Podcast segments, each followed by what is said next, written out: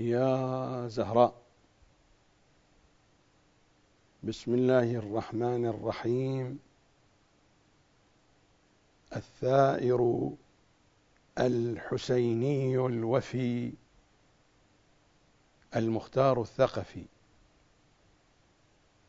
الحلقة الحادية بعد العاشرة. سلام عليكم جميعا. إذا كان لنا قصة في الحياة قصتنا الحسين. لسبب بسيط وواضح جدا على الأقل عندنا. الحسين الحقيقة الوحيدة في حياتنا والباقي كله سراب.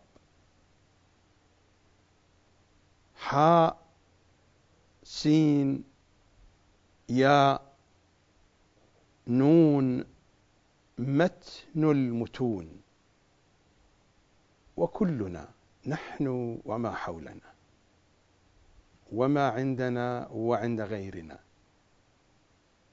من حق أو باطل في حواشي الحواشي. يا حسين. يا حسين.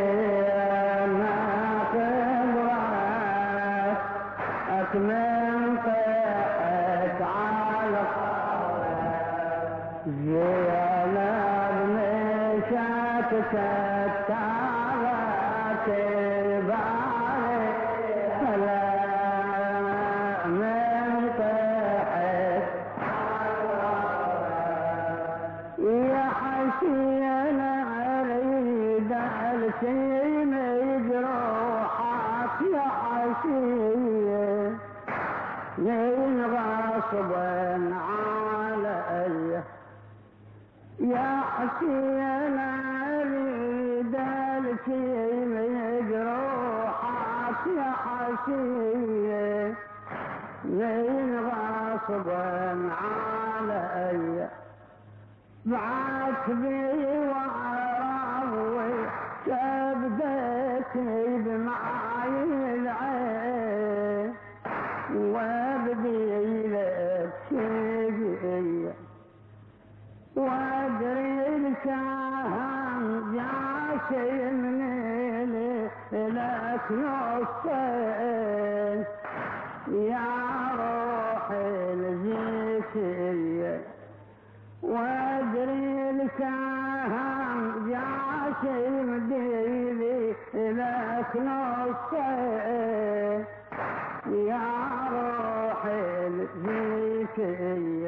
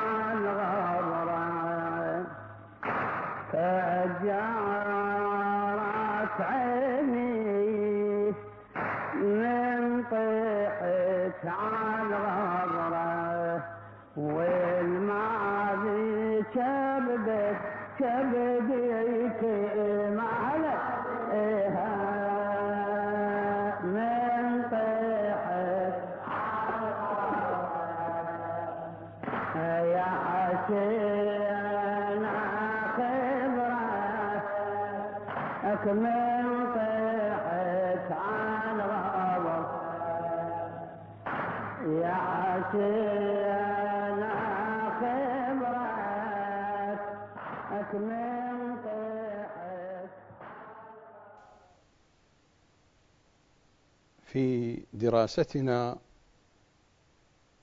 لثورة المختار وشخصيته رضوان الله تعالى عليه وفقا لمنهج لحن القول.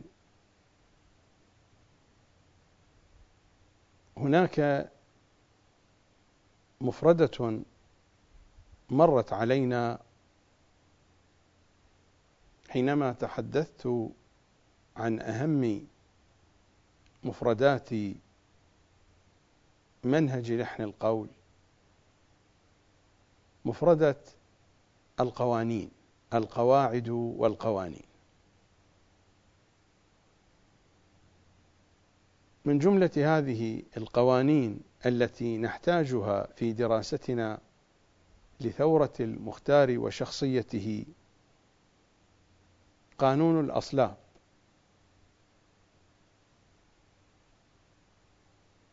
وقد تقدم الحديث عن هذا العنوان. قانون الأصلاب حين نفهمه ونتدبر في مضمونه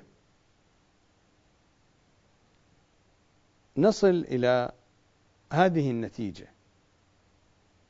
أن قتل قتلة الحسين لا بد أن يكون بغض النظر أن الفاعل هو المختار أو غير المختار. القانون الآخر هو قانون التطهير الحسيني. وحين نفهم هذا القانون سيتجلى لنا أن المختار شخصية طهرت بالحب الحسيني. القانون الثالث هو قانون المكر. وقانون المكر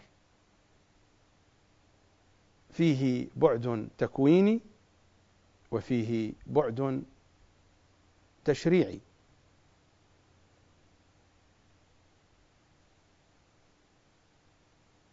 أصلا من الكبائر الكبيرة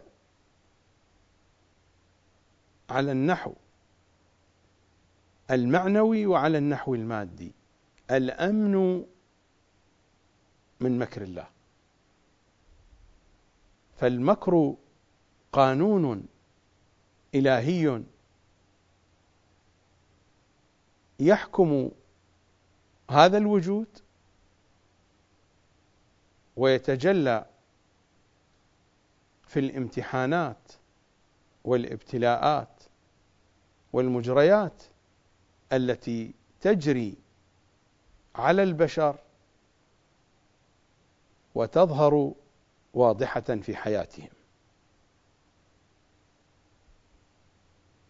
حين نقرأ في دعاء أبي حمزة الثمالي كيف يفتتح الدعاء؟ إلهي لا تؤدبني بعقوبتك ولا تمكر بي في حيلتك. المكر هنا في جانبه التكويني. المكر الإلهي تطبيقاته الامتحانات التمحيص الغربلة البلبلة السوط لتساطن سوط القدر. إلهي لا تؤدبني بعقوبتك. التأديب بالعقوبة أمر تكويني. صحيح هو يتفرع عن أمر تشريعي. وسيعود بنا الكلام إلى القضية التي مر الحديث عنها وهو التطابق والتعانق بين التكوين والتشريع. إلهي لا تؤدبني بعقوبتك التأديب بالعقوبة أمر تكويني ولا تمكر بي في حيلتك وهو أيضا أمر تكويني. وهنا في هذه الحلقة أنا لا أريد أن أتحدث عن المكر في بعده التكويني المكر في بعده التكويني هو تقدير تكويني خفي متفرع عن المجريات الشرعية المرتبطة بهذه الأمة أو بتلك بهذا الشخص أو بذاك. المكر قانون إلهي له بعده التكويني وله بعده التشريعي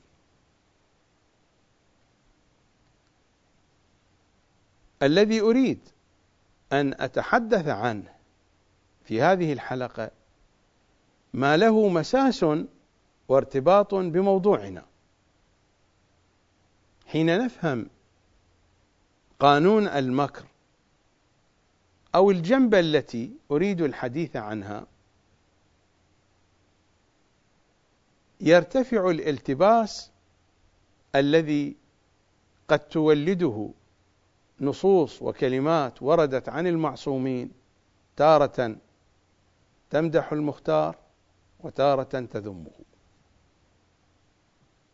إذا فهمنا قانون المكر والذي سأشرحه في هذه الحلقة وسنواصل الحديث في هذه الأجواء. المراد من المكر الذي أتحدث عنه هو لطف التدبير. لطف التدبير هو التدبير الخفي الذي لا يراه الجميع وإنما يراه ويتحسس به الذين لهم صلة مباشرة بذلك التدبير. في دعاء إمامنا السجاد في الصحيفة السجادية الدعاء لأهل الثغور. ماذا نقرأ في هذا الدعاء؟ واعضدهم بالنصر. من هم أهل الثغور؟ واعضدهم بالنصر. وأعنهم بالصبر. والطف لهم في المكر. أي اجعل مكرهم لطيفا. اجعل مكرهم اجعل مخططاتهم الإيجابية والسلبية. الإيجابية المخططات لبناء قوتهم والسلبية لقمع أعدائهم ولدفع أعدائهم. والطف لهم في المكر. المكر اللطيف هو المكر الخفي. حين يقال نسيم لطيف النسيم اللطيف هو النسيم الناعم الهادئ الذي حين يمر على وجه الإنسان يستشعره الإنسان ولكنه لا يحرك شيئا. لا يحرك شيئا من شعره لا يحرك شيئا من ثيابه لا يحرك أوراق الشجر لا يحرك شيئا. حركة خفيفة جدا في الهواء. يقال هذا هواء لطيف نسيم لطيف موجود لكن لا تظهر له آثار. يقال هذا شخص لطيف يعني هادئ. الشخص اللطيف الشخص الهادئ الذي لا يصدر منه ما يؤذي الآخرين. فهو موجود وكأنه ليس بموجود من جهة عدم إيذائه للآخرين. فكأنه موجود مع الجميع وفي نفس الوقت كأنه ليس موجودا لأنه لم يصدر منه ما يؤذي الآخرين. المكر اللطيف هو تخطيط خفي لا يستشعر به العدو إذا كان هذا التخطيط في مواجهة العدو. ولا يستشعر به الصديق إذا كان هذا التخطيط لصالح الصديق يجد الآثار لكنه لا يتحسس وسائل التخطيط. والطف لهم في المكر الطف لأهل الثغور فيما يخططون لصالحهم وفيما يخططون لعدوهم. حديثي عن قانون المكر عن هذه الجهة. عن تفعيل المكر في بعده التشريعي في بعده العملي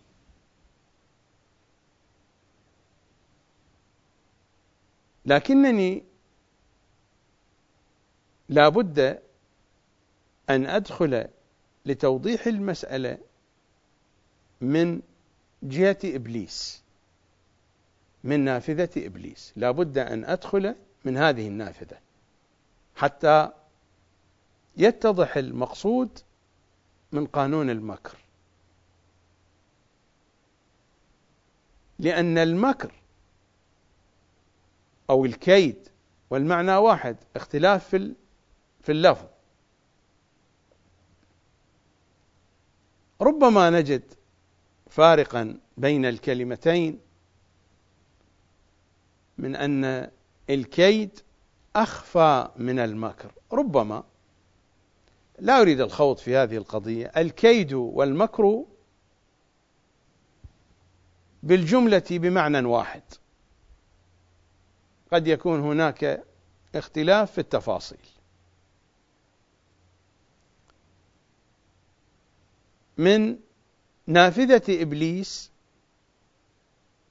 ندخل لنعرف شيئا عن مكر إبليس. لأن المكر الذي أريد الحديث عنه مكر الأئمة صلوات الله وسلامه عليهم أجمعين وهم من خير الماكرين. الله سبحانه وتعالى هو خير الماكرين. وهذا المعنى يتجلى فيهم. تخلقوا بأخلاق الله. خير المكر من أخلاق الله. فهم أيضا خير الماكرين صلوات الله عليهم. خير المكر هذا الصادر عنهم هو في مواجهة المكر الإبليسي. فأولا نعرف المكر الإبليسي وبعد ذلك يمكن أن نتلمس معنى خير المكر مخططات الأئمة. وكيف خططوا للمشروع الحسيني؟ ولسائر المطالب والموضوعات الأخرى. قرأت عليكم في الحلقات الماضية ما جاء في هذه الرواية. الرواية التي رواها زائدة عن إمامنا السجاد. والحديث منقول عن العقيلة عن سيد الأوصياء عن رسول الله صلوات الله عليهم جميعا. أن إبليس لعنه الله في ذلك اليوم في أي يوم؟ في اليوم العاشر من محرم في السنة الحادية والستين من الهجرة الشريفة. عاشوراء حين قتل سيد الشهداء. أن إبليس لعنه الله في ذلك اليوم يطير فرحا. فيجول الأرض كلها بشياطينه وعفاريته. فيقول يا معاشر الشياطين قد أدركنا من ذرية آدم الطلبة وبلغنا في هلاكهم الغاية وأورثناهم النار إلا من اعتصم بهذه العصابة. إلا من اعتصم بآل محمد. في الزيارة الجامعة الكبيرة من اعتصم بكم فقد اعتصم بالله.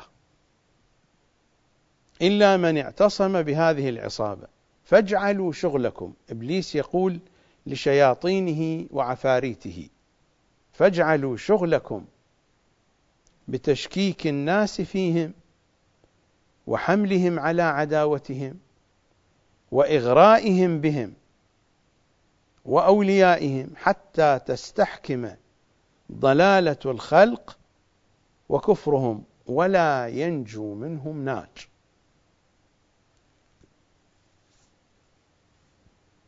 إبليس هنا حينما يطير فرحا هل كان فقط متفرج رأى الذي جرى في كربلاء فكان متفرجا فرأى الذي حدث؟ ففرح لذلك. ففرح للذي آلت إليه ذرية آدم. وقد سفكت الدم الذي اعترضت عليه الملائكة في البداية. قالوا أتجعل فيها؟ من يفسد فيها ويسفك الدماء؟ إني جاعل في الأرض خليفة. وإذ قال ربك للملائكة وإبليس كان في ذلك الجو يسمع وسمع اعتراض الملائكة ووعاه تمام الوعي. والدم المسفوح المسفوك الذي تحدثت عنه الملائكة هناك هو هذا هذا الدم الذي سفح على رمال الغاضريات. فإبليس كما يقول قد أدركنا من ذرية آدم الطلبه وبلغنا في هلاكهم الغاية. لكنني كما بينت في أن المشروع الحسيني الذي هو الدم الحسيني. هو عامل الإصلاح الذاتي في هذا التكوين ومر الحديث عن ذلك. لكن الحقائق المرتبطة بالمعصومين إبليس ليس له من اطلاع عليها. إبليس لا يستطيع أن يخترق المعصوم. ولا يستطيع أن يخترق من يحصنه المعصوم. هناك أشخاص يمكن أن يحصنهم المعصوم. إن أمرنا صعب مستصعب ذكوان أجرد. الأوصاف التي وردت. لا يحتمله لا نبي مرسل ولا ملك مقرب ولا عبد امتحن الله قلبه للإيمان. فمن يحتمله يا ابن رسول الله؟ من شئنا. مجموعة قليلة. يدخل فيها أنبياء يدخل فيها أوصياء يدخل فيها غير ذلك من شئنا. هذه المجموعة مجموعة من شئنا قد تسألني هل هناك في الناس من يمكن أن نصنفه في هذه المجموعة؟ بصراحة أقول على ما أعرفه لا يمكن أن نصنف أحدا من الناس في زماننا هذا تحت هذا العنوان تحت عنوان من شئنا. عنوان عميق جدا وبعيد عن المنال جدا جدا. لكن الكلام هنا كلام تنظيري. هذه المجموعة يمكن أن يحصنها المعصوم فتكون محصنة. فلا يستطيع إبليس أن يخترقها. وكذلك هناك مساحة من العقيدة لا يستطيع إبليس أن يخترقها. العقيدة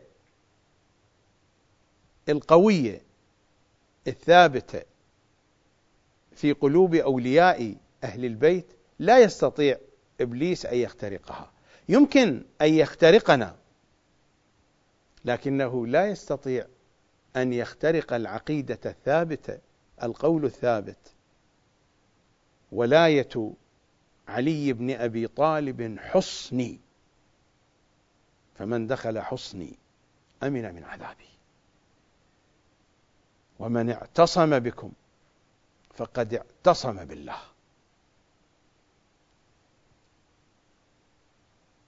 لا يستطيع إبليس أن يخترق العقيدة. يخترقنا ربما يخترق أسرارنا. يخترق نوايانا.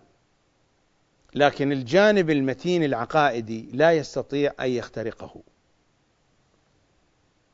فهناك المعصوم الذي لا يستطيع إبليس أن يخترقه من جميع الاتجاهات الظاهرة والباطنة القريبة والبعيدة.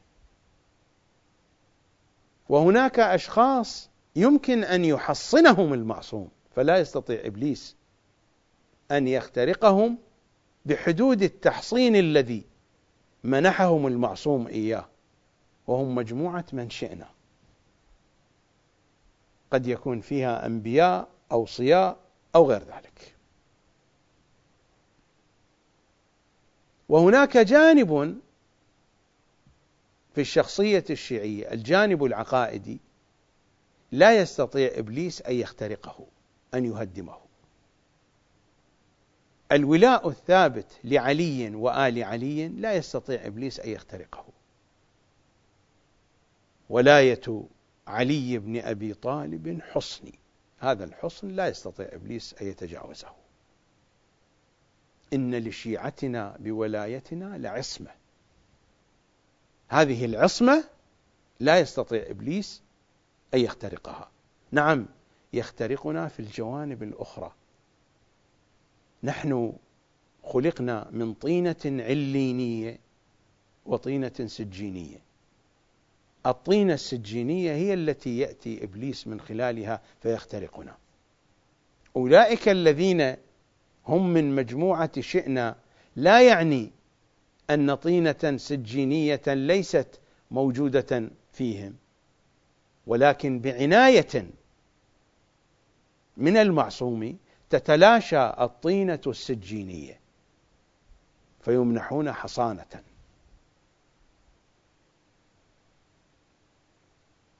سلمان المحمدي حين ترد الأحاديث فتقول أن من عرفه كان مؤمنا ومن أنكره كان كافرا. هذا الوصف يشير إلى أنه من هذه المجموعة من مجموعة من شئنا. هذا الوصف بالذات لأن هذه الصفة هي صفة خاصة بهم صلوات الله عليهم. من عرفهم كان مؤمنا ومن أنكرهم كان كافرا. وذلك الأمر ثابت لهم بالذات ذاتا. لكن هذا الأمر كما تشير إليه الرواية يثبت لسلمان عرضا بمنحة منهم. هم يعطونه هذه الحصانة. فالذي يكون مالكا لحصانة عالية لا يستطيع إبليس أن يخترقها يمكن أن يتصف بهذه الصفة أن من عرفه كان مؤمنا ومن أنكره كان كافرا. فهذا المعنى لا ينطبق علي ولا عليكم. يعني الذي لا يعرفني هل يسلب منه وصف الإيمان أو الذي ينكرني؟ هل يوصف بالكفر؟ وكذلك أنتم والبقية الجميع جميع الناس. لا نجد أحدا في الناس من يمكن أن نطبق عليه هذه الصفة. وأنا هنا لا أريد الخوض في هذه القضية. لكن الكلام يجر الكلام. والحديث فيه تفاصيل. الحديث هو الذي يجرني. ما كان في نيتي أن أتحدث عن هذه المسألة. لكن المعاني تتداعى. معنى يجر معنى والكلام يتتابع. فوصلنا إلى هنا.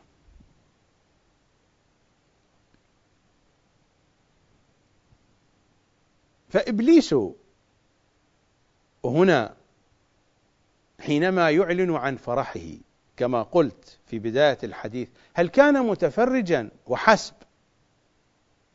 يعني لم يكن عاملا ولم يكن وراء الذي جرى في كربلاء. إذا قلت هكذا بأنه كان متفرجا فقط. فتلك سذاجة لا تشابهها سذاجة. في هذه الحلقة إذا استطعت أن أعرض بعضا من المعطيات التي تقرب للمشاهد النشاط الإبليسي. والذي سيكون حتما في مواجهته نشاط من قبلهم صلوات الله عليهم. ذلك النشاط الذي من قبلهم هو هذا المكر. هو هذا خير المكر. فإبليس يمكر وهم يمكرون. هم يمكرون والجانب الإلهي يمكر والله خير الماكرين. إبليس يمكر وآل محمد يمكرون وهم خير الماكرين. هذا مرادي من قانون المكر. فإذا كان إبليس لا يستطيع أن يخترق المعصوم أو أن يسترق السمع إلى المعصوم. لا يستطيع. وسائل الإنصات والتجسس والتلقي تتعطل فيما يتعلق بالمعصوم. لذلك هذا المعنى من رآنا فقد رآنا فإن الشيطان لا يتمثل بصورنا. أو بصورة أحد منا ولا بصورة أحد من شيعتنا. من شيعتنا مجموعة من شئنا التي منحت الحصانة. وإلا ليس مطلق من يقال عنهم شيعة. لأن إطلاق هذه اللفظة الشيعة بشكل حقيقي كامل فقط يطلق على مجموعة من شئنا والذين لا وجود لهم فيما بيننا في الواقع الشيعي. إطلاق لفظة الشيعة علينا من باب المسامحة بحسب روايات أهل البيت. بالمجمل نحن شيعة. نحن نحبهم نشايعهم نحاول أن نتبعهم بالمجمل. أما إطلاق هذا المصطلح بالشكل الحقيقي الكامل المثالي لا يطلق إلا على هذه المجموعة على مجموعة من شئنا.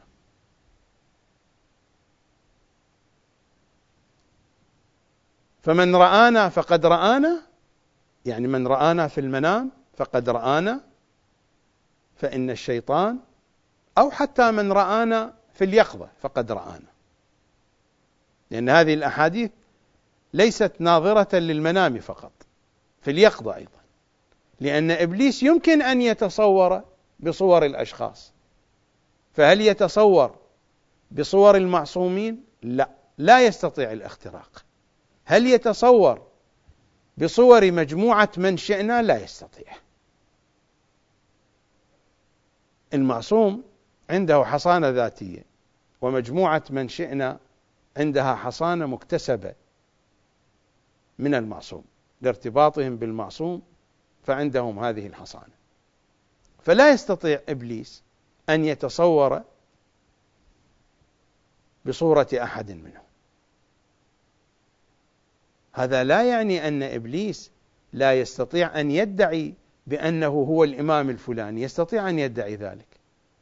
لكنه يستطيع أن يتصور بصورته لا يستطيع. يستطيع أن يقترب منه لا يستطيع. أما هذه القضية يستطيع أن يدعيها. مثل ما الإنسان بإمكانه أن يدعي. بإمكان الإنسان أن يدعي فيقول أنا الإمام الجواد. بإمكان الإنسان أن يدعي ذلك. والتأريخ وحتى الواقع المعاصر مليء بالادعاءات. فإبليس أقدر من غيره أن يدعي ذلك. أنا هنا لا أريد الخوض في قضية المنامات لا شأن لي بهذا الموضوع. إنما جئت بهذه الروايات على سبيل المثال. لربما لو سنحت فرصة سنتحدث عن هذا الموضوع. موضوع المنامات وما هي ثقافة أهل بيت العصمة؟ ما هي ثقافة الكتاب والعترة في المنامات؟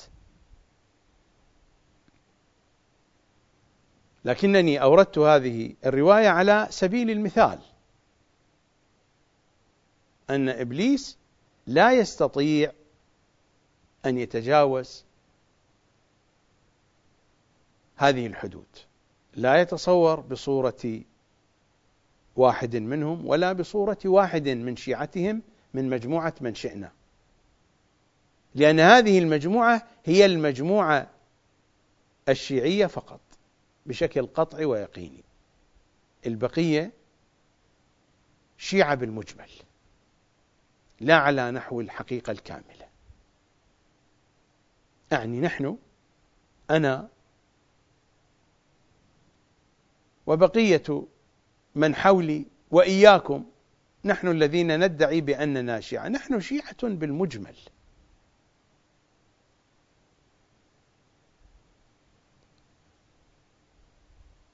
لن أتشعب كثيرا في المسألة لأنني لو تشعبت فإن الموضوع يحتاج إلى عدة حلقات.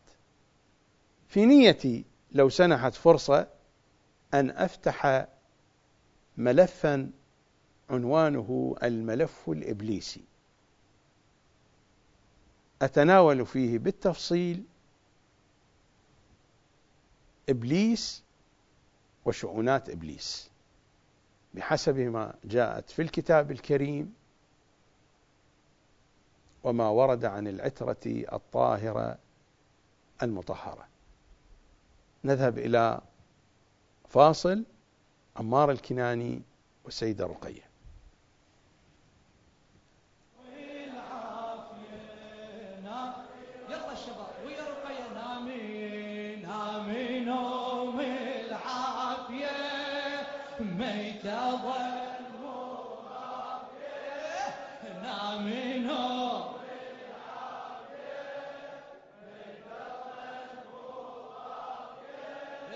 كانها نامت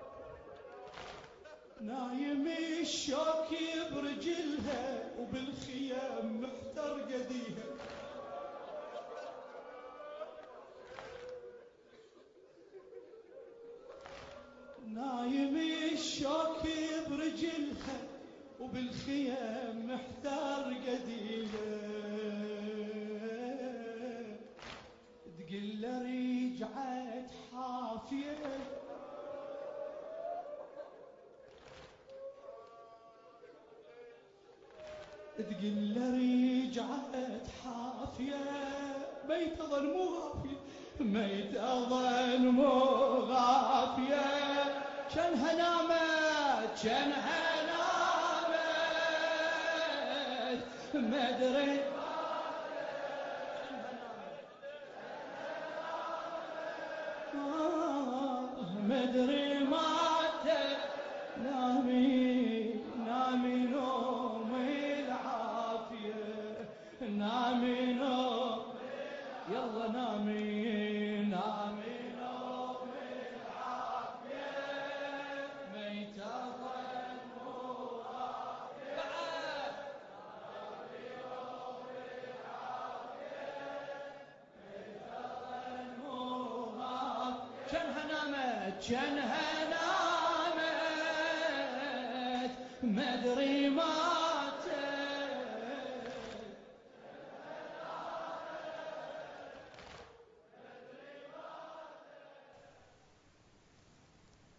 في دعاء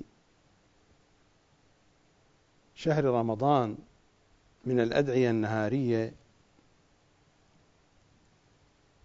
هكذا نقرأ الكتاب الذي بين يدي مفاتيح الجنان. اللهم صل على محمد وآل محمد وأعذني فيه من الشيطان الرجيم. أعذني فيه يعني في شهر رمضان في ذلك النهار في ذلك اليوم. وأعذني فيه من الشيطان الرجيم. الدعاء هنا يبين لنا الأساليب والوسائل التي يستعملها الشيطان. وأعذني فيه من الشيطان الرجيم وهمزه ولمزه. إن شاء الله إذا سنحت الفرصة لطرح الملف الإبليسي سأشرح هذه المفردات بشكل تفصيلي. وأعذني فيه من الشيطان الرجيم. وهمزه ولمزه. ونفثه ونفخه ووسوسته وتثبيطه وبطشه وكيده ومكره وحبائله وخدعه وأمانيه وغروره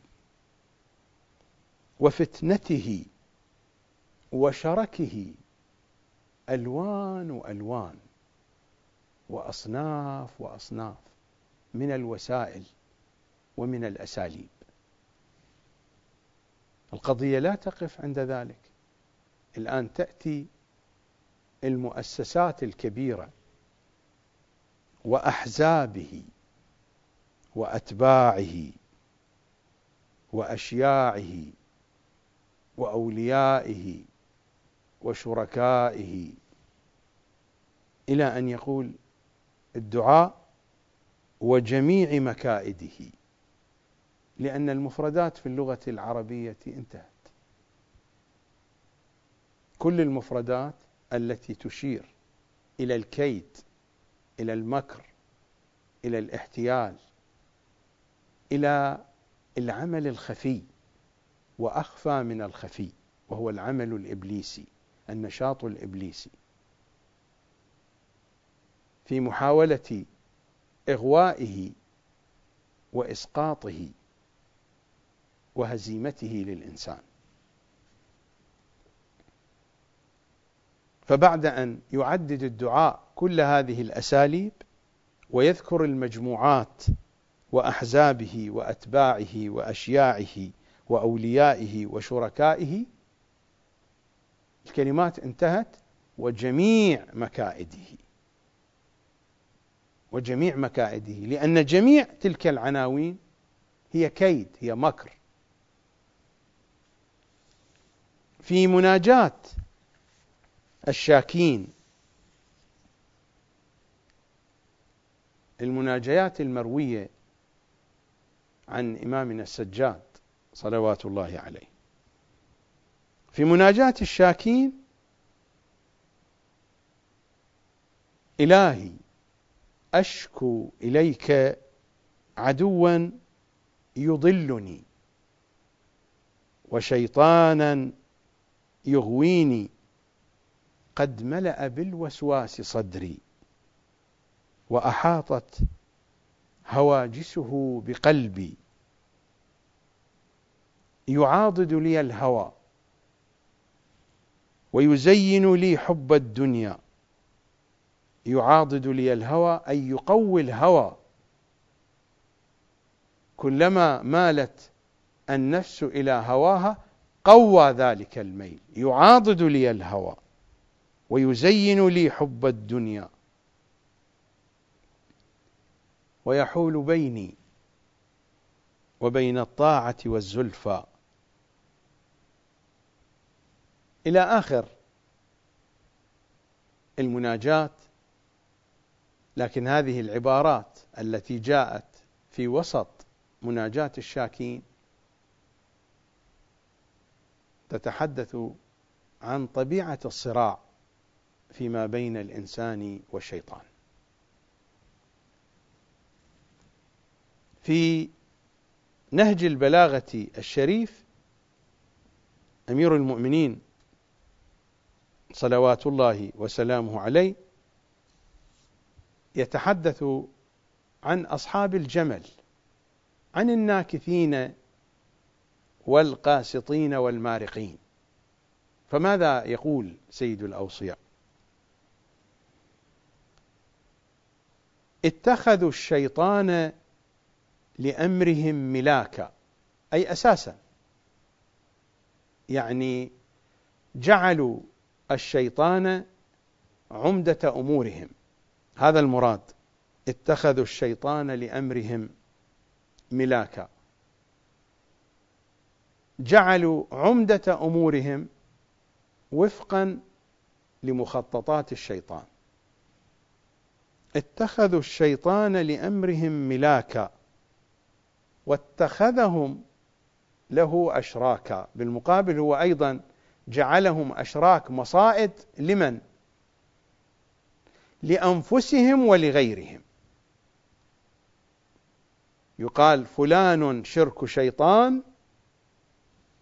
سنأتي على بيان جانب من معنى هذا المصطلح شرك شيطان. وشاركهم في الأموال والأولاد. شرك الشيطان ذلك الذي ماله حرام. لحمه ودمه وعظمه نشأ على الحرام وتكون من نطفة شيطانية. هو هذا شرك شيطان. اتخذوا الشيطان لأمرهم ملاكا واتخذهم له أشراكا. هم أشراك للشيطان. أشراك تأتي بمعنى شركاء يشاركون الشيطان في عمله وتأتي بمعنى أنهم مصائد. والمعنى واحد. اتخذوا الشيطان لأمرهم ملاكا واتخذهم له أشراكا فباض وفرخ في صدورهم. هذه صور يعرضها لنا أئمتنا من النشاط الإبليسي من النشاط الشيطاني. فباض وفرخ في صدورهم. ودب ودرج في حجورهم. شيطان بيض وفرخ هذه البيوت فرخت.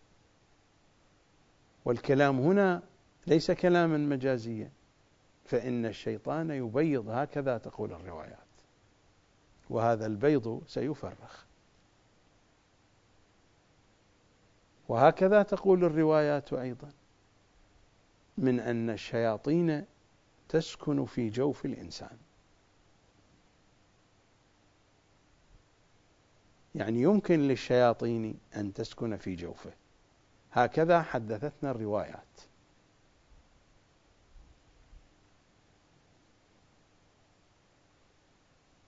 في كلمات أهل بيت العصمة إذا أراد الله برجل خيرا فماذا يصنع له؟ إذا أراد الله برجل خيرا دله على هذا الأمر. أي أمر؟ ولاية علي. إذا أراد الله برجل خيرا دله على هذا الأمر جعله على هذا الأمر. هذا المعنى المجمل. إذا دخلنا إلى التفاصيل تأتينا روايات. إذا أراد الله برجل خيرا فقهه في الدين. فقهه في الدين أي عرفه إمامه. هذا معنى التفقه في الدين معرفة الفتاوى والأحكام. هذا المعنى ليس مطلوبا بالدرجة الأولى في ثقافة أهل البيت.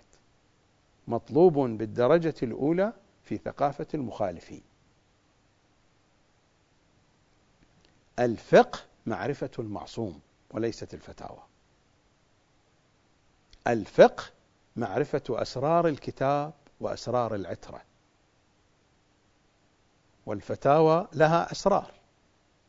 إذا كان المقصود معرفة أسرار الفتاوى نعم.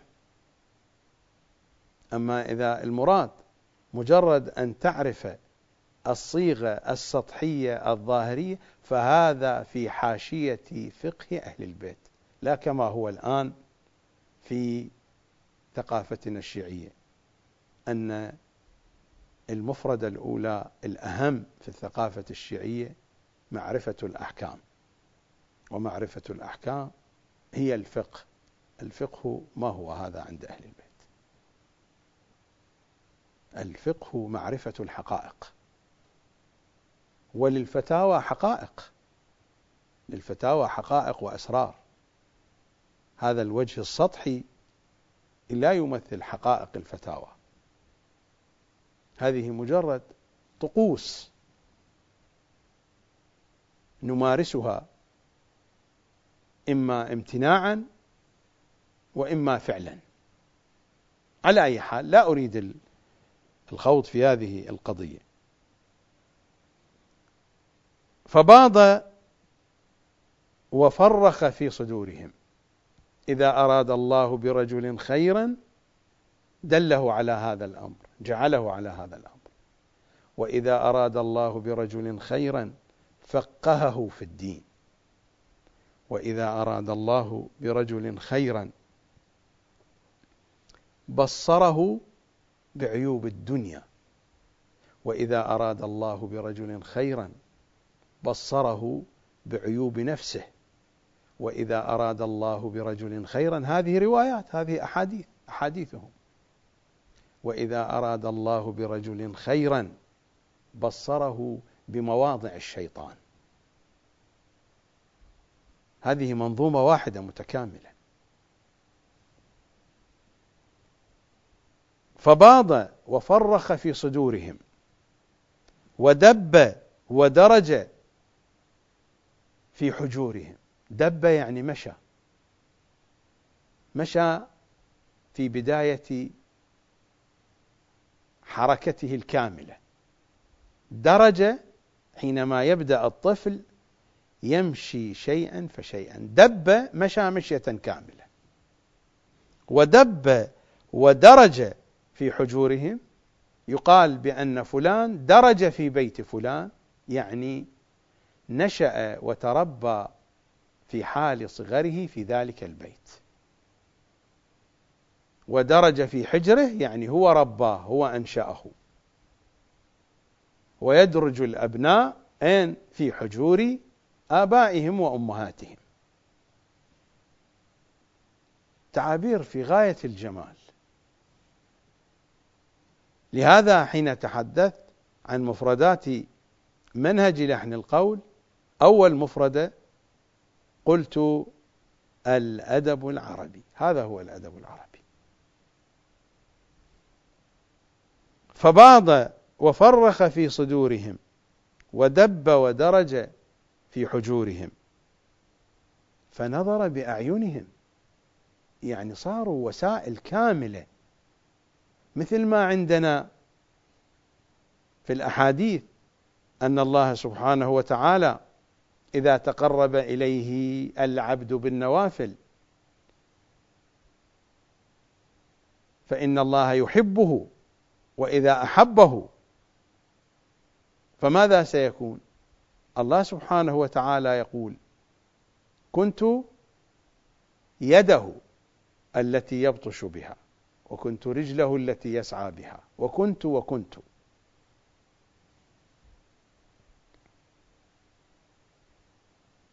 فنظر بأعينهم الشيطان ونطق بألسنتهم ومن استمع إلى ناطق فقد عبده فإن كان الناطق ينطق عن الشيطان فقد عبد الشيطان.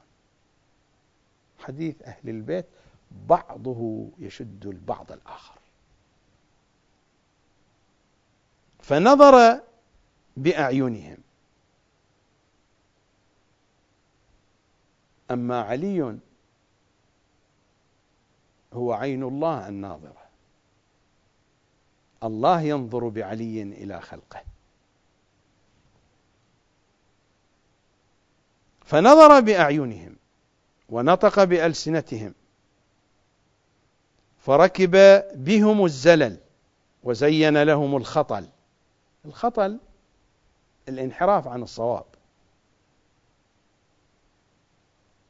فعل من قد شركه الشيطان في سلطانه ونطق بالباطل على لسانه. هذه العبارات بحاجة إلى وقفة طويلة لكنني لست بصدد شرحها. إنما هو عرض للنشاط الإبليسي عرض للنشاط الشيطاني. آيات الكتاب الكريم هي الأخرى تتحدث عن هذا المعنى. إذا ذهبنا إلى سورة الأنعام وفي الآية الثانية بعد العاشرة بعد المئة من سورة الأنعام وكذلك جعلنا لكل نبي عدوا شياطين الإنس والجن. شياطين الإنس والجن هم من؟ هم أتباع إبليس. إبليس الذي مر علينا قبل قليل وشركائه وأحزابه وأتباعه وأشياعه إلى آخره. وكذلك جعلنا لكل نبي عدوا شياطين الإنس والجن. يوحي بعضهم إلى بعض. زخرف القول غرورا.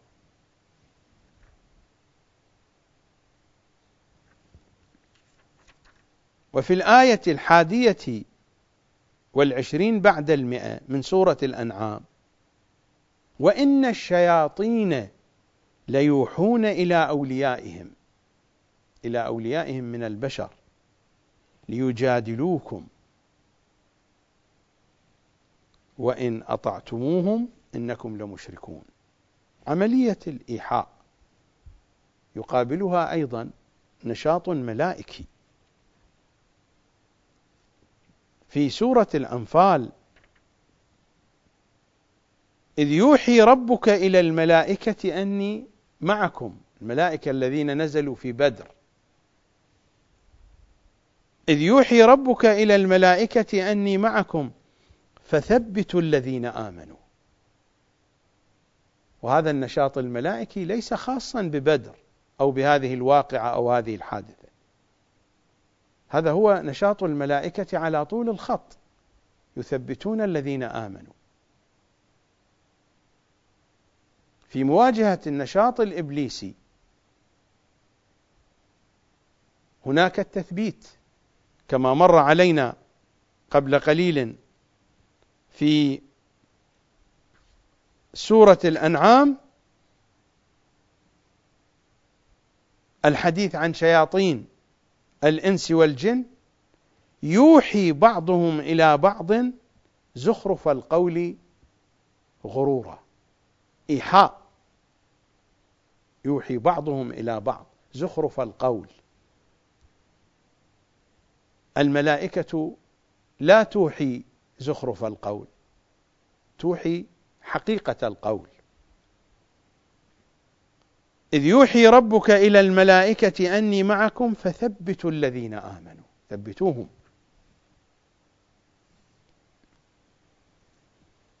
هذه الصورة يرسمها لنا إمامنا العسكري صلوات الله وسلامه عليه في تفسيره الشريف. ماذا يحدثنا إمامنا العسكري؟ يحدثنا عن خاتم الأنبياء صلى الله عليه وآله.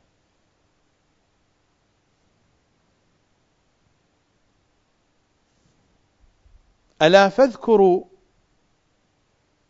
يا أمة محمد محمدا وآله عند نوائبكم وشدائدكم لماذا؟ رواية مهمة جدا. وهذه الرواية ستشرح لكم امورا كثيرة. لو أنصتم للرواية وتدبرتم فيها. إمامنا العسكري يحدثنا عن نبينا الأعظم صلى الله عليه وآله. ألا فاذكروا يا أمة محمد محمدا وآله عند نوائبكم وشدائدكم. لماذا؟ لماذا عند النوائب والشدائد نذكر محمدا وآله؟ ما المراد نذكر محمدا وآله؟ نذكر محمدا وآله نلجأ إليهم نتمسك بهم. نقول لهم بأننا لا نلتفت إلى شيء سواكم. أنتم الأول والآخر وأنتم الظاهر والباطن. إني مؤمن بأولكم وآخركم وظاهركم وباطنكم وسركم وعلانيتكم. وإيابكم ورجعتكم معكم معكم لا مع غيركم ألا فاذكروا يا أمة محمد محمدا وآله عند نوائبكم وشدائدكم لماذا؟ انتبهوا لهذه القضية لينصر الله به ينصر من؟ لينصر الله به ملائكتكم على الشياطين الذين يقصدونكم. هناك معركة بين ملائكة وشياطين. صراع الملائكة والشياطين.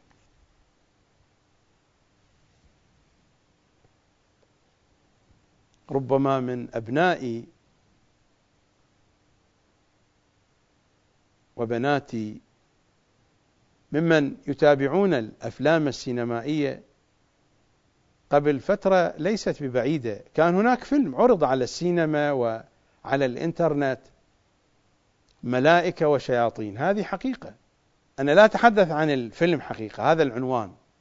صراع بين الملائكة والشياطين.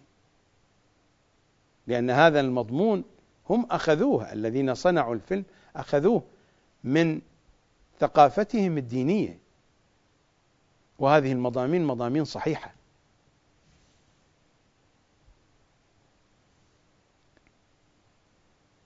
فنذكر محمدا وآله لأي شيء. لينصر الله به ملائكتكم على الشياطين الذين يقصدونكم.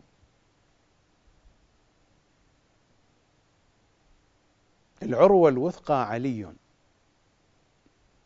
تريد أن تنصر ملائكتك على شياطينك فقل يا علي.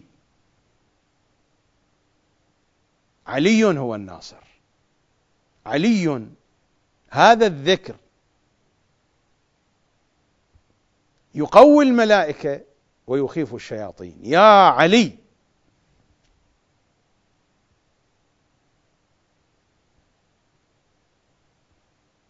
ألا تلاحظون أنتم يا شيعة أهل البيت حينما تريدون أن ترفعوا شيئا ثقيلا أو أن تقدموا على شيء عسير فحين تخرج هذه الكلمة هذا النداء بصدق من القلوب يا علي. الثقيل يخف والشدائد تهون. وهذه حقيقة أنتم تلمسونها. هذا ما هو بادعاء. ربما الذين يسمعونني وهم ليسوا من الذين استطعموا هذه المعاني قد يجدون هذا زخرفا من القول. قد يجدون هذا من خرافة الحديث. لكنكم أنتم أنتم أنتم تستطعمون هذه المعاني وقد لمستم هذه الحقائق في حياتكم. ألا فاذكروا يا أمة محمد محمدا وآله عند نوائبكم وشدائدكم لينصر الله به ملائكتكم على الشياطين الذين يقصدونكم انتبهوا لكلام الإمام الحسن العسكري وهذه الحقائق الراقية في تفسير الإمام العسكري الذي يرفضه علماؤنا ومراجعنا خصوصا الأحياء منهم وحتى الذين توفوا رضوان الله تعالى عليهم. هو تفسير صحيح لا شأن لنا بما يقولون. الناس أحرار. كل بحسب سعيه وفهمه وما توصل إليه. ويستمر حديث رسول الله. فإن كل واحد منكم معه ملك عن يمينه يكتب حسناته وملك عن يساره يكتب سيئاته. ومعه شيطانان من عند إبليس يغويانه. فإذا وسوس في قلبه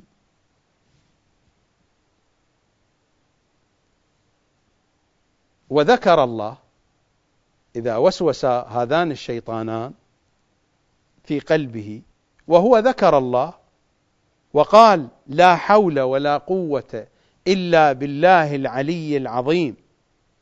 وصلى الله على محمد وآله الطيبين. خنس الشيطانان. يعني انسحبا. يعني أجهزة الإرسال خفتت. خنس الشيطانان. ثم صار إلى إبليس فشكواه وقال له قد أعيانا أمره. فامددنا بالمردة. المردة القوات الخاصة الإبليسية. القوة الخاصة النخبة. فشكواه. شكوى عند إبليس. قدم الشكوى. أنه يا سيدنا هذا الإنسان لا نستطيع عليه. كلما حاولنا تأتي موجة مضادة فلا نستطيع أن نرسل شيئا من أجهزتنا إليه. هناك تشويش عالي يصدر منه. قد أعيانا أمره فامددنا بالمردة. فلا يزال يمدهما حتى يمدهما بألف مارد بحسب هذا ال... الذي سيكون ساحة للصراع الملائكي الشيطاني بحسب قلبه. أين هو هذا الصراع؟ ساحة الصراع في العقل والقلب والوجدان والضمير. فلا يزال يمدهما حتى يمدهما بألف مارد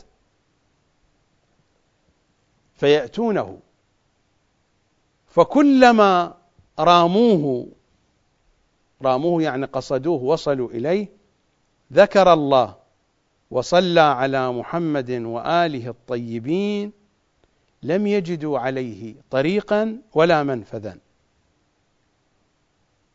وهنا المقصود ذكر الله وصلى على محمد وآله الطيبين الطاهرين. ليس اللقلقة اللسانية الذكر الحقيقي هو المعايشة القلبية. الألفاظ هذه ظاهرة ظاهرة طقسية ظاهرة صوتية.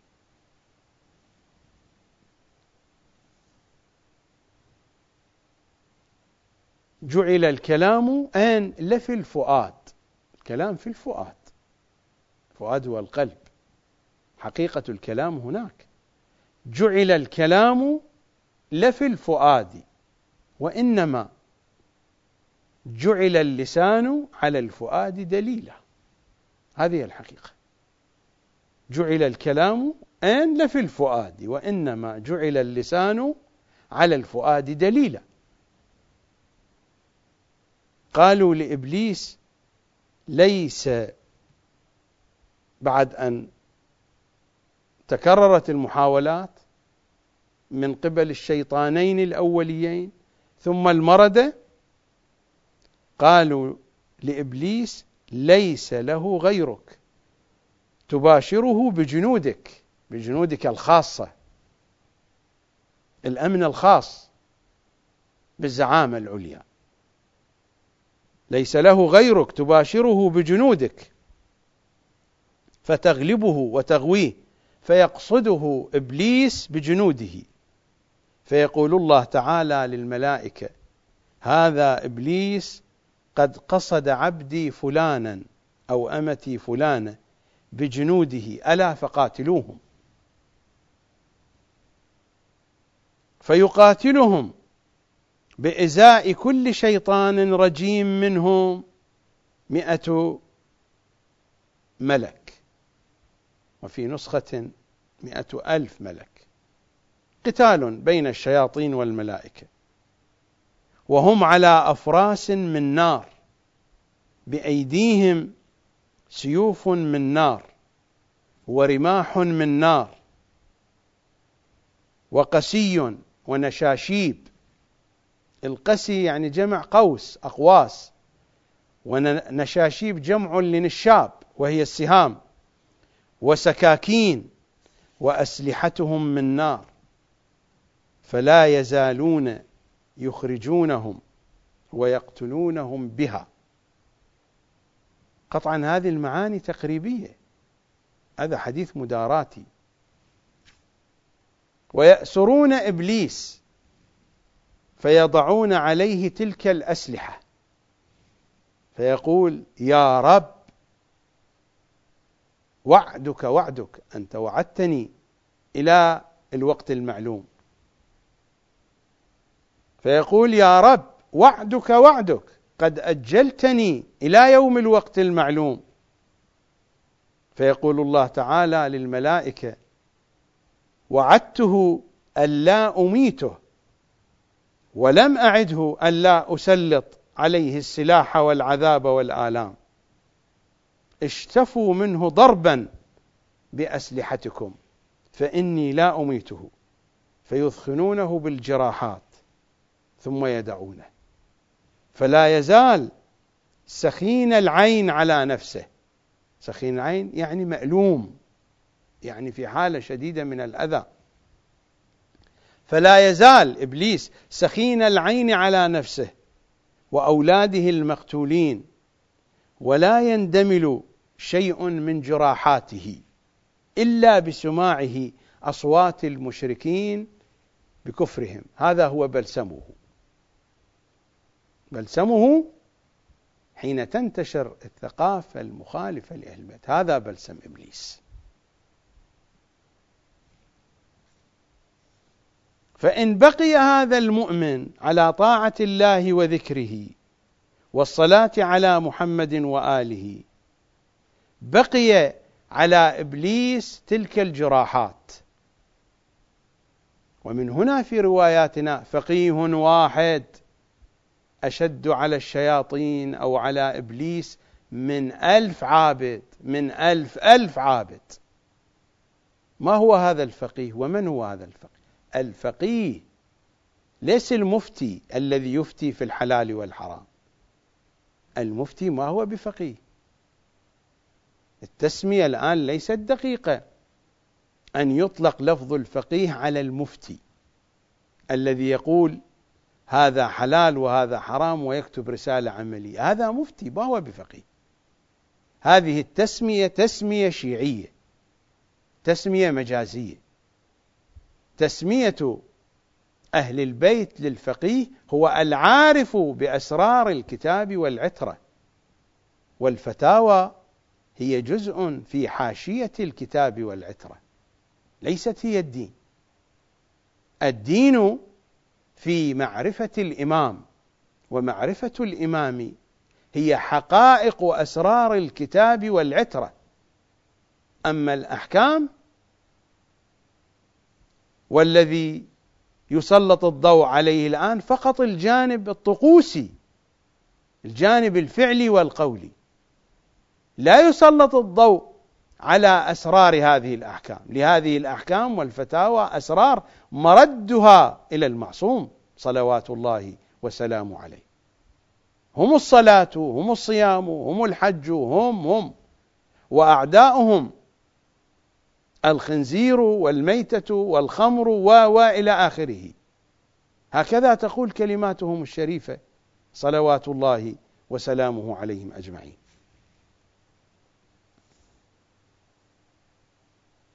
فإن بقي هذا المؤمن على طاعة الله وذكره والصلاة على محمد وآله بقي على إبليس تلك الجراحات.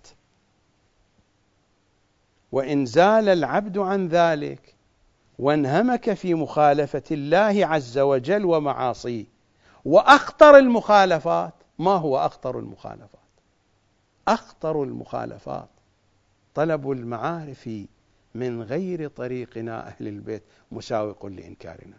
هذه أخطر المعارف وأخطر المعاصي. وإن زال العبد عن ذلك وانهمك في مخالفة الله عز وجل ومعاصيه اندملت جراحات إبليس. ثم قوي على ذلك العبد حتى يلجمه. يلجمه يعني يضع اللجام.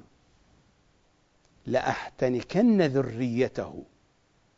الاحتناك هو هذا وضع اللجام. حتى يلجمه ويسرج على ظهره يصبح دابة لإبليس. حتى يلجمه ويسرج على ظهره ويركبه. ثم ينزل عنه ويركب على ظهره شيطانا من شياطينه ويقول لأصحابه أما تذكرون ما أصابنا من شأن هذا؟ ذل وانقاد لنا الآن حتى صار يركبه هذا. يعني هذا الشيطان الصغير.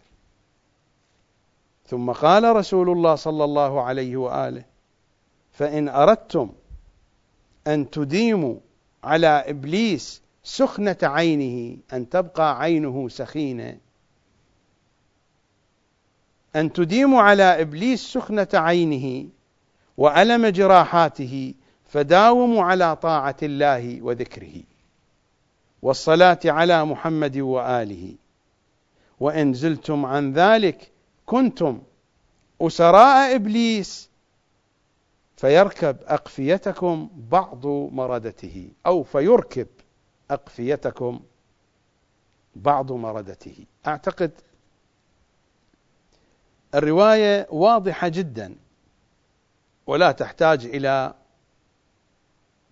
تفصيل كثير في القول. هناك معركة هذا الحديث عن شخص واحد من عامة شيعة أهل البيت. مثلي ومثلكم. فكيف يكون الأمر مع المشروع الحسيني؟ كيف ستكون المعركة؟ لاحظتم المعركة كم هي كبيرة؟ في صراع مع شخص واحد مثلي أو مثلكم من عامة الشيعة. كل هذه التفاصيل. المشروع الحسيني كيف سيكون؟ المشروع المهدوي كيف سيكون؟ إبليس لا يستطيع أن يخترق المعصومين. لا يستطيع أن يخترق سيد الشهداء. ولا يستطيع أن يخترق الذين منحهم سيد الشهداء العصمة. لا يستطيع أن يخترق العباس. الحسين منحه العصمة. لا يستطيع أن يخترق عليا الأكبر. الحسين منحه العصمة. لا يستطيع أن يخترق العقيلة. الحسين مصدر العصمة. فلا بد أن يكون نشاطه أين أولا في المساحة الكبيرة في مساحة أعداء الحسين فيبيض ويفرخ في صدورهم كما وصف سيد الأوصياء أصحاب الجمل والبقية. فيبيض ويفرخ في صدورهم ويدب ويدرج في حجورهم. تلك الحجور القذرة. أما حجور الحسين حجور طابت. حجور طابت كما قال صلوات الله وسلامه عليه في خطبته. تلك النفوس الحمية وتلك الحجور الطيبة. حجور طابت وطهرت. هذه حجور لا يستطيع إبليس بعفاريته وشياطينه ومردته وأسامرته وأفاترته. هذه أسماء لجيوش لجيوش إبليس الأسامرة والأفاترة والفراعنة والمردة والعفاريت. هذه قوات إبليسية. هنا في هذه الخيام القليلة حجور طابت وطهرت. هذه حجور آل الزهراء. وهناك حجور قد باض وفرخ فيها إبليس ودب ودرج فيها. إنها حجور هند والزرقاء وسمية ومرجانة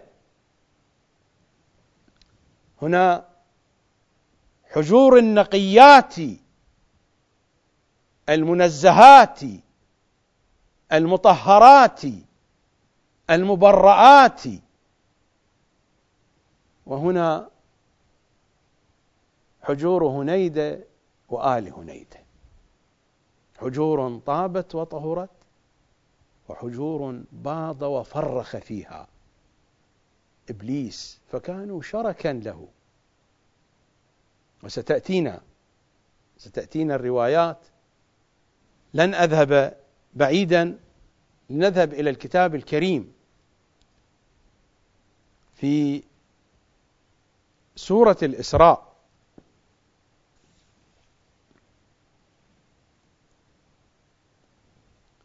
ماذا تقول سورة الإسراء. قال أرأيتك هذا الذي كرمت علي؟ يعني آدم. قال أرأيتك هذا الذي كرمت علي؟ لئن أخرتني إلى يوم القيامة لأحتنكن ذريته إلا قليلا. كما مر علينا في تفسير إمامنا العسكري صلوات الله عليه. يلجمه يضع له اللجام. هو هذا الاحتناك. لكننا نحنك أطفالنا بأي شيء. نضع اللجام لأطفالنا من تراب حسين. صادقهم قال لنا حنكوا أطفالكم بتراب الحسين بتراب كربلاء. قال أرأيتك هذا الذي كرمت علي؟ لئن أخرتني إلى يوم القيامة لأحتنكن ذريته إلا قليلا. قال اذهب فمن تبعك منهم فإن جهنم جزاؤكم جزاء موفورا واستفزز من استطعت منهم بصوتك. هم يسمعون صوته. واستفزز من استطعت منهم بصوتك من استمع إلى ناطق. من استمع إلى ناطق إلى فكر مخالف لآل محمد. فقد عبد. واستفزز من استطعت منهم بصوتك وأجلب عليهم بخيلك ورجلك. وشاركهم في الأموال والأولاد. شاركهم. وهذا شرك الشيطان. شاركهم في الأموال والأولاد.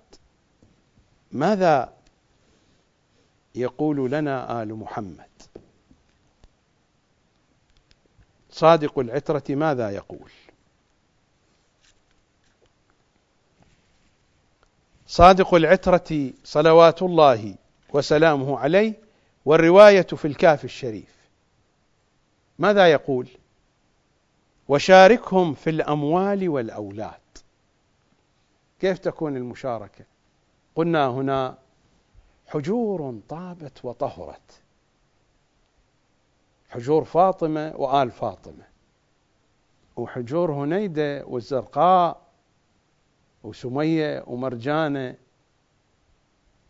وميسون وأمثال هذه الأسماء الحبابة. وشاركهم في الأموال والأولاد. صادق العترة يقول فإن الشيطان والرواية في الكاف الشريف فإن الشيطان يجيء حتى يقعد من المرأة كما يقعد الرجل منها ويحدث كما يحدث وينكح كما ينكح. قلت بأي شيء يعرف ذلك؟ قال بحبنا وبغضنا. فمن أحبنا كان من نطفة العبد يعني من نطفة أبيه. ومن أبغضنا كان من نطفة الشيطان. روايات كثيرة موجودة. وبالمناسبة هذه المضامين موجودة في كتب القوم أيضا. لو رجعتم إلى كتب الحديث وكتب التفسير في معنى وشاركهم في الأموال والأولاد. المعنى موجود. الحديث طويل. وحقيقة لا أدري أي المعاني أتناول وأي المعاني أترك. نذهب إلى فاصل مع ملا باسم ينشدنا عن فاطمة الغريبة بنت الحسين.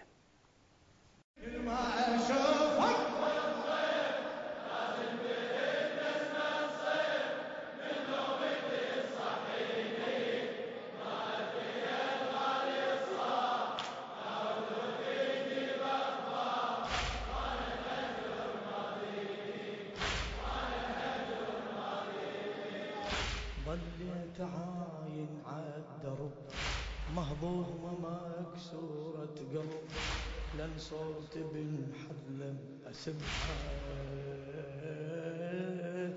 لن صوت بالحلم أسمعها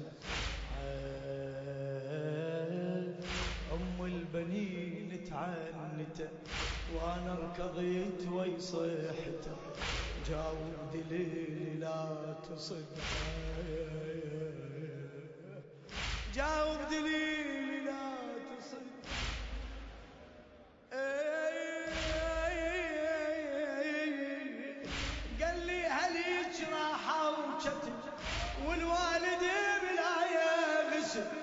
قال لي هل راحة والوالد بلا يغسل مرمي ولا واحد يشيل. مرمي ولا واحد. قال لي وبعد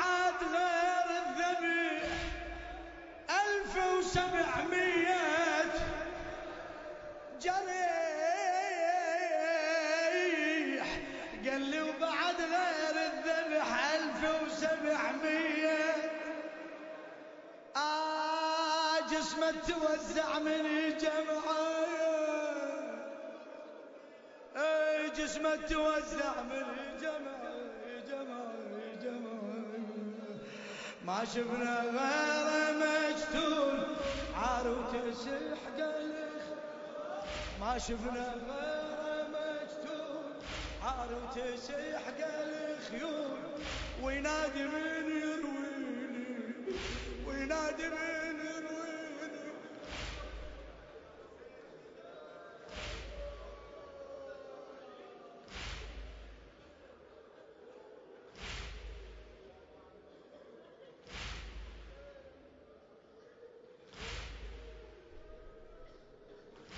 والعلي صارت طشار لا هدهد يجيب أخبار وأنا الهجر ما ديني وأنا الهجر ما ديني في تفسير شيخنا العياشي رحمة الله عليه وهو يحدثنا عن صادق العترة الطاهرة عن جعفر بن محمد الخزاعي عن أبيه قال سمعت أبا عبد الله عليه السلام يذكر في حديث غدير خم أنه لما قال النبي صلى الله عليه وآله لعلي صلوات الله عليه ما قال وأقامه للناس صرخ إبليس صرخة فاجتمعت له العفاريت. العفاريت هؤلاء المجموعة التي هي أكثر سرعة من بقية القوات الإبليسية الأخرى. قوات السريعة قوات التدخل السريع. العفاريت يقابلها في زماننا هذا قوات التدخل السريع. لما قال النبي لعلي ما قال وأقامه للناس صرخ إبليس صرخة فاجتمعت له العفاريت. فقالوا يا سيدنا ما هذه الصرخة؟ فقال ويلكم. يومكم كيوم عيسى. والله لأضلن فيه الخلق. قال فنزل القرآن ولقد صدق عليهم إبليس ظنه فاتبعوه إلا فريقا من المؤمنين. يومكم كيوم عيسى يشير إلى بني إسرائيل إلى اليهود. وكيف أنهم أنكروا عيسى. والذين آمنوا كانوا قلة الذين آمنوا بعيسى. فنزل القرآن ولقد صدق عليهم إبليس ظنه فاتبعوه. إلا فريقا من المؤمنين مجموعة فريق. فقال صرخ إبليس صرخة فرجعت إليه العفاريت. فقالوا يا سيدنا ما هذه الصرخة الأخرى؟ فقال ويحكم حكى الله والله كلامي قرآنا وأنزل عليه أنزل على محمد. ولقد صدق عليهم إبليس ظنه فاتبعوه إلا فريقا من المؤمنين. ثم رفع رأسه إلى السماء إبليس. ثم قال وعزتك وجلالك لألحقن الفريق بالجميع. أنني سأعمل على أن ألحق الفريق بالضلالة. إلا فريقا من المؤمنين وعزتك وجلالك لألحقن الفريق بالجميع. قال فقال النبي صلى الله عليه وآله بسم الله الرحمن الرحيم إن عبادي ليس لك عليهم سلطان. هذه الآية في وجهها المتعلق بأهل البيت له دلالة. لا يستطيع إبليس أن يدنو منهم إطلاقا. وفي وجهها المتعلق بشيعتهم فالذين بلغوا هذه المرتبة من شئنا تأتيهم الحصانة من قبلهم من قبل الأصل من قبل العصمة المطلقة من قبل الكمال المطلق من قبل محمد وآل محمد. وأما الذين ليسوا من أهل هذه المرتبة من مرتبة من شئنا. إذا استمسكت قلوبهم بالعروة الوثقى فقد دخلوا في الحصن. ولاية علي بن أبي طالب حصني. لن يدنو إبليس وعفاريته من هذه الجهة. إنهم يدنون من جهات أخرى. من جانب نافذة الطينة السجينية. فيعبثون بالإنسان من جهة شهواته من جهة رغباته من جهة حماقته من جهة جهالته وغير ذلك. فقال النبي صلى الله عليه وآله بسم الله الرحمن الرحيم إن عبادي ليس لك عليهم سلطان. قال صرخ إبليس صرخه. صرخة الثالثه فرجعت إليه العفاريت. فقالوا يا سيدنا ما هذه الصرخة الثالثة؟ قال والله من أصحاب علي. هؤلاء الذين دخلوا في الحصن. ولكن وعزتك وجلالك يا ربي لأزين لأزينن لهم المعاصي. ما قال لأبعدنهم عن علي لأن تلك منطقة محظورة على إبليس. لن يصل إليها. لو كان قد شرك في نطفتهم لاستطاع أن يفعل. ليس الأئمة يقولون من وجد برد حبنا على قلبه أو في قلبه فليترحم على أمه فإنها قصانته من الحرام.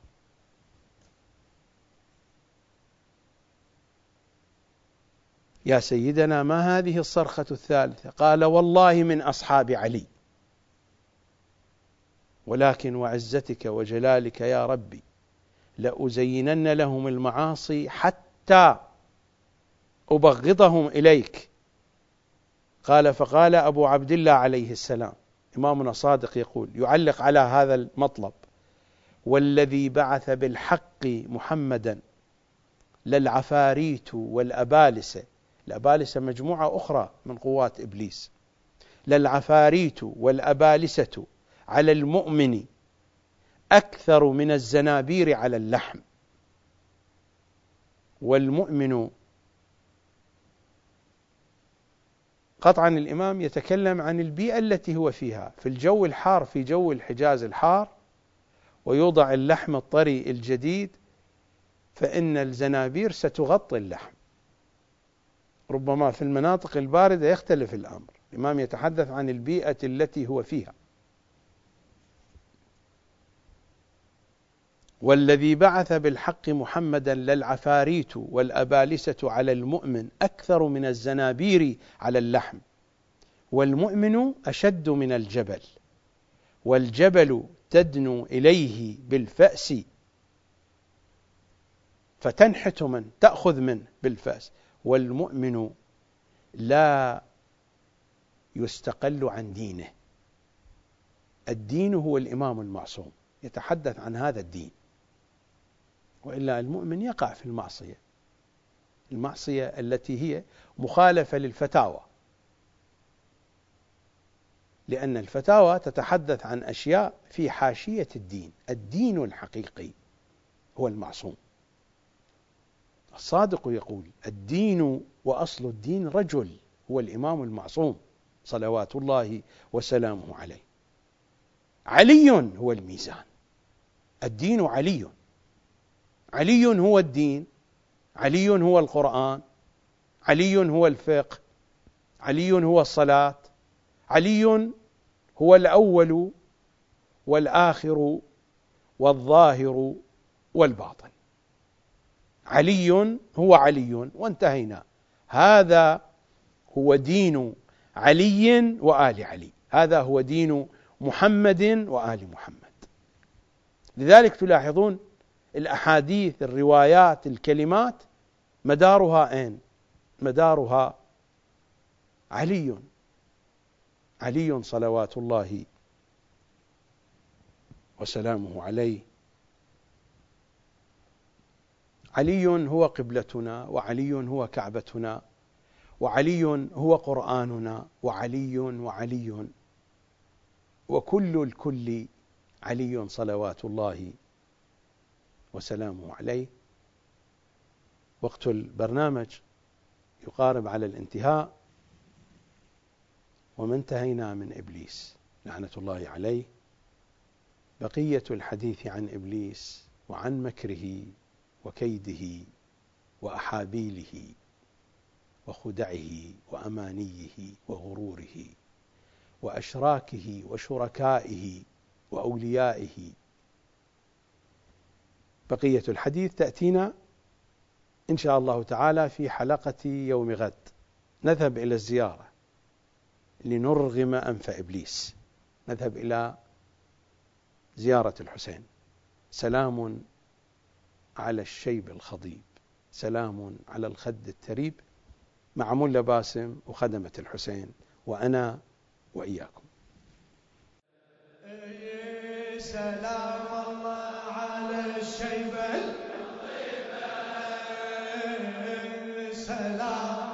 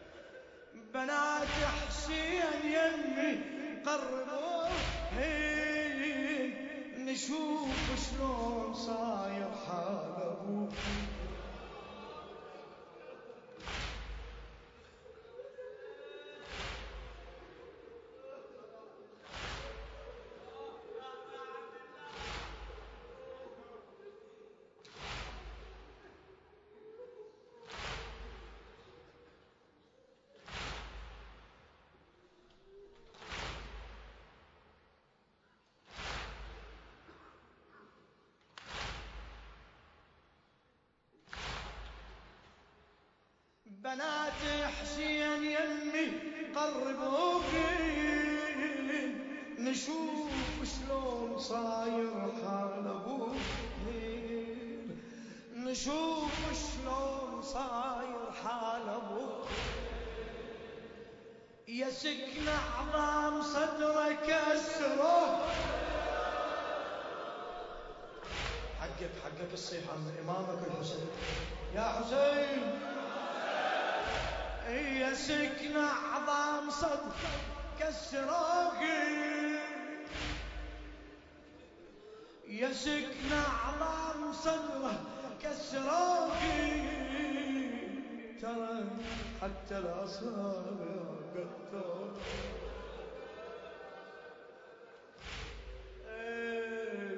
ترى حتى الأصابع قطر وبعد الصوت بقى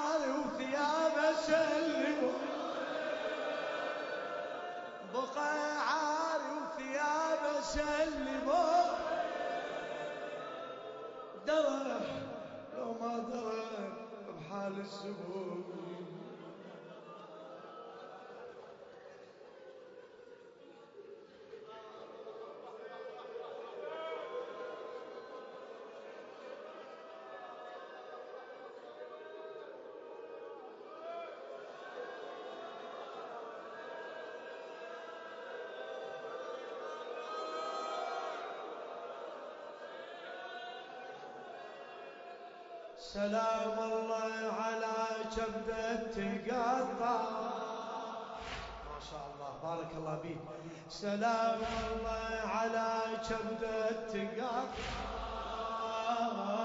سلام الله على جسمه توسع. أزول دمع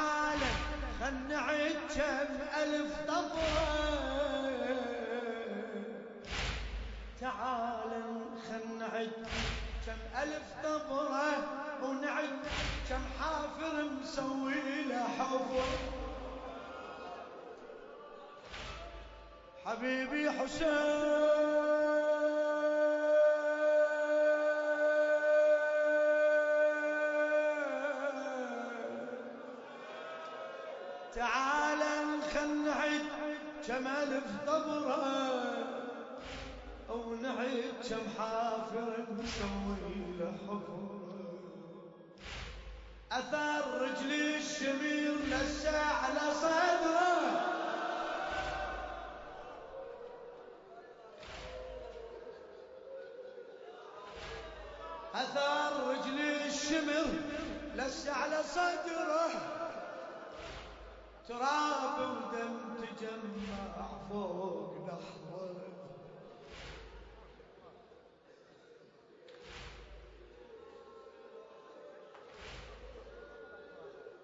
تراب ودم تجمع فوق نحره يا سكن والديك حيرني إيه يا سكن والديك حيرني امره يا عم من الصدر ينشاف ظهره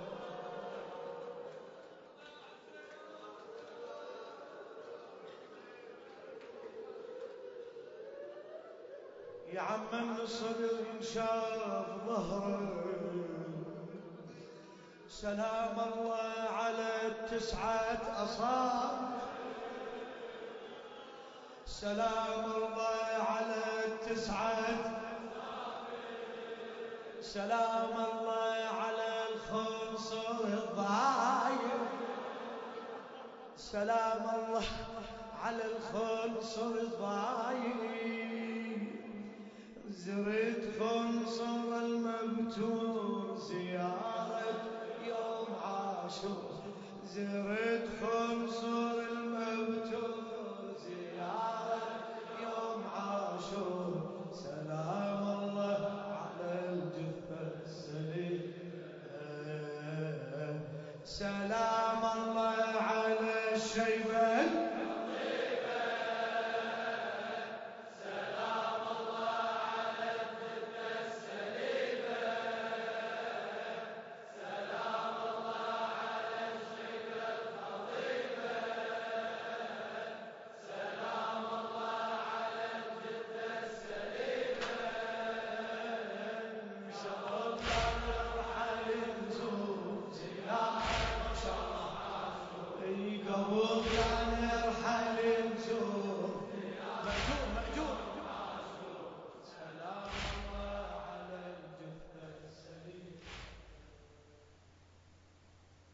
سيدي يا بقية الله إمام زماني.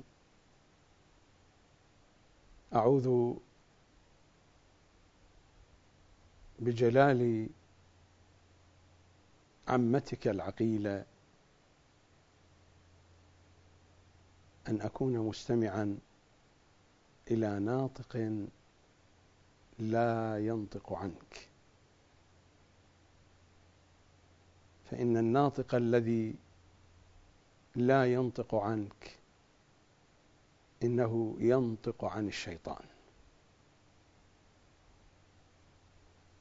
صلوات تترى وتترى وتترى عليك يا بقية الله.